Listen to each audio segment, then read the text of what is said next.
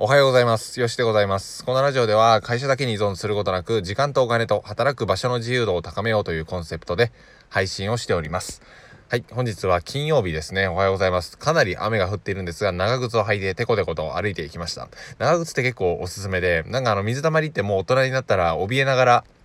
あの、避けるじゃないですか。長靴履いてれば、ジャブジャブ行っても大丈夫ですし、朝だったらね、ほとんど誰もいないので、ちょっとね、楽しむことができると。水の中に飛び込むことができると、えいう風な感じの散歩をしたんですが、ちょっと雨が降りすぎて、もうやめました。はい。という風な感じで、今回は、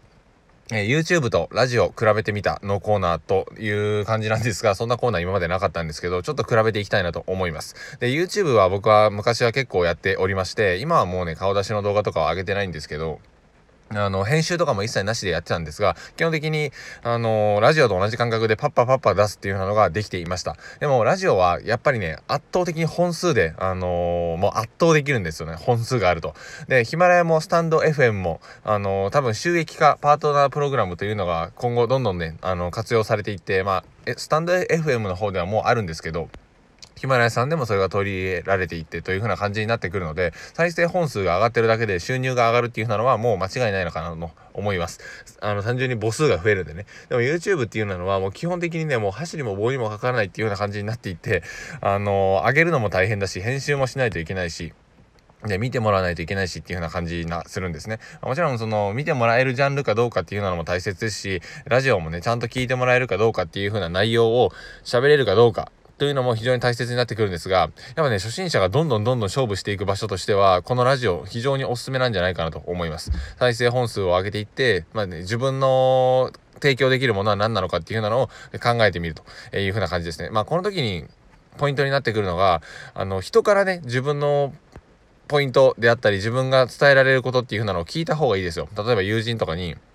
なんか伝えられることないかな俺ってとかっていう風な話をしたりだとか、えー、まあ家族にね、あのなんか自分の強みを教えてほしいんだけどみたいな感じの話を、まあ、恥ずかしいんですけど、そういったのをすると自分が気づいていない価値に気づくことができるんですよ。で、ここはね、本当に発信者と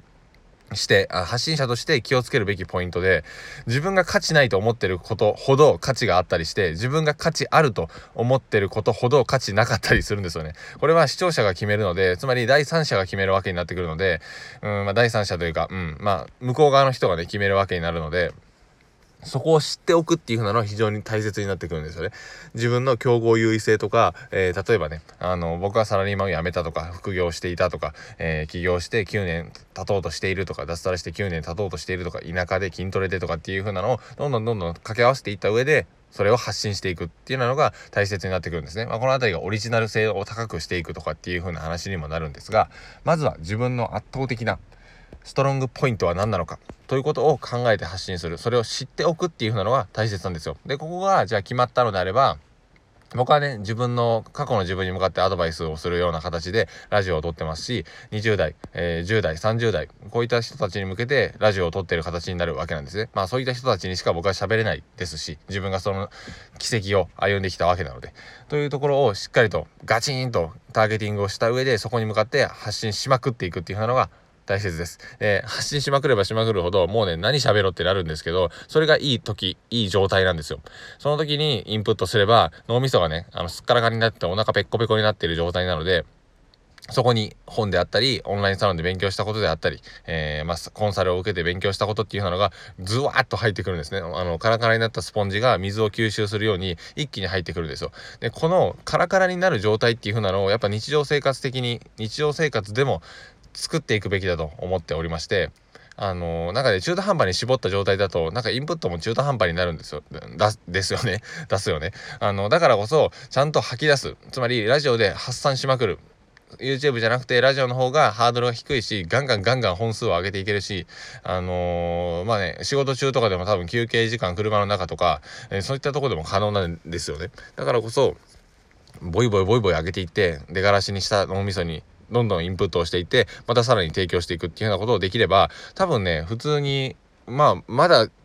あのパートナープログラムっていうのはヒマラヤさんではないみたいですけどできてくれば普通に5万円とか10万円とかっていう風な壁が徐々に見えてくるんじゃないかなと思います。今は、あのー、パートナープログラムがないので、そういった壁が見えさえしないんですけど、徐々に見えてくると思いますし、じゃあそのためのアプローチ方法は何だろうっていうようなことを考えていけば、多分ね、簡単に突破できると思うんですよね。まあ、とか言いながら僕は難しいかもしれないですけど、まあそういった、あの、難しかった時は修正しながら進んでいくっていう風なことができるので、YouTube とラジオを比べると、やはりラジオの方が細かいね、時間を有効活用していけるし、どんどん有効活用していけるということは、たくさん喋って本数を上げれるということになりますよね。で、さらには、たくさん喋って、えー、アウトプットできるってことは、インプットするような脳みそのカラカラ状態が続くことになるので、またインプットができるというふうな、いいルーティンっていうのが作りやすくなっていくと思います。YouTube よりね。というふうな感じなので、是非ラジオをコツコツと始めていく。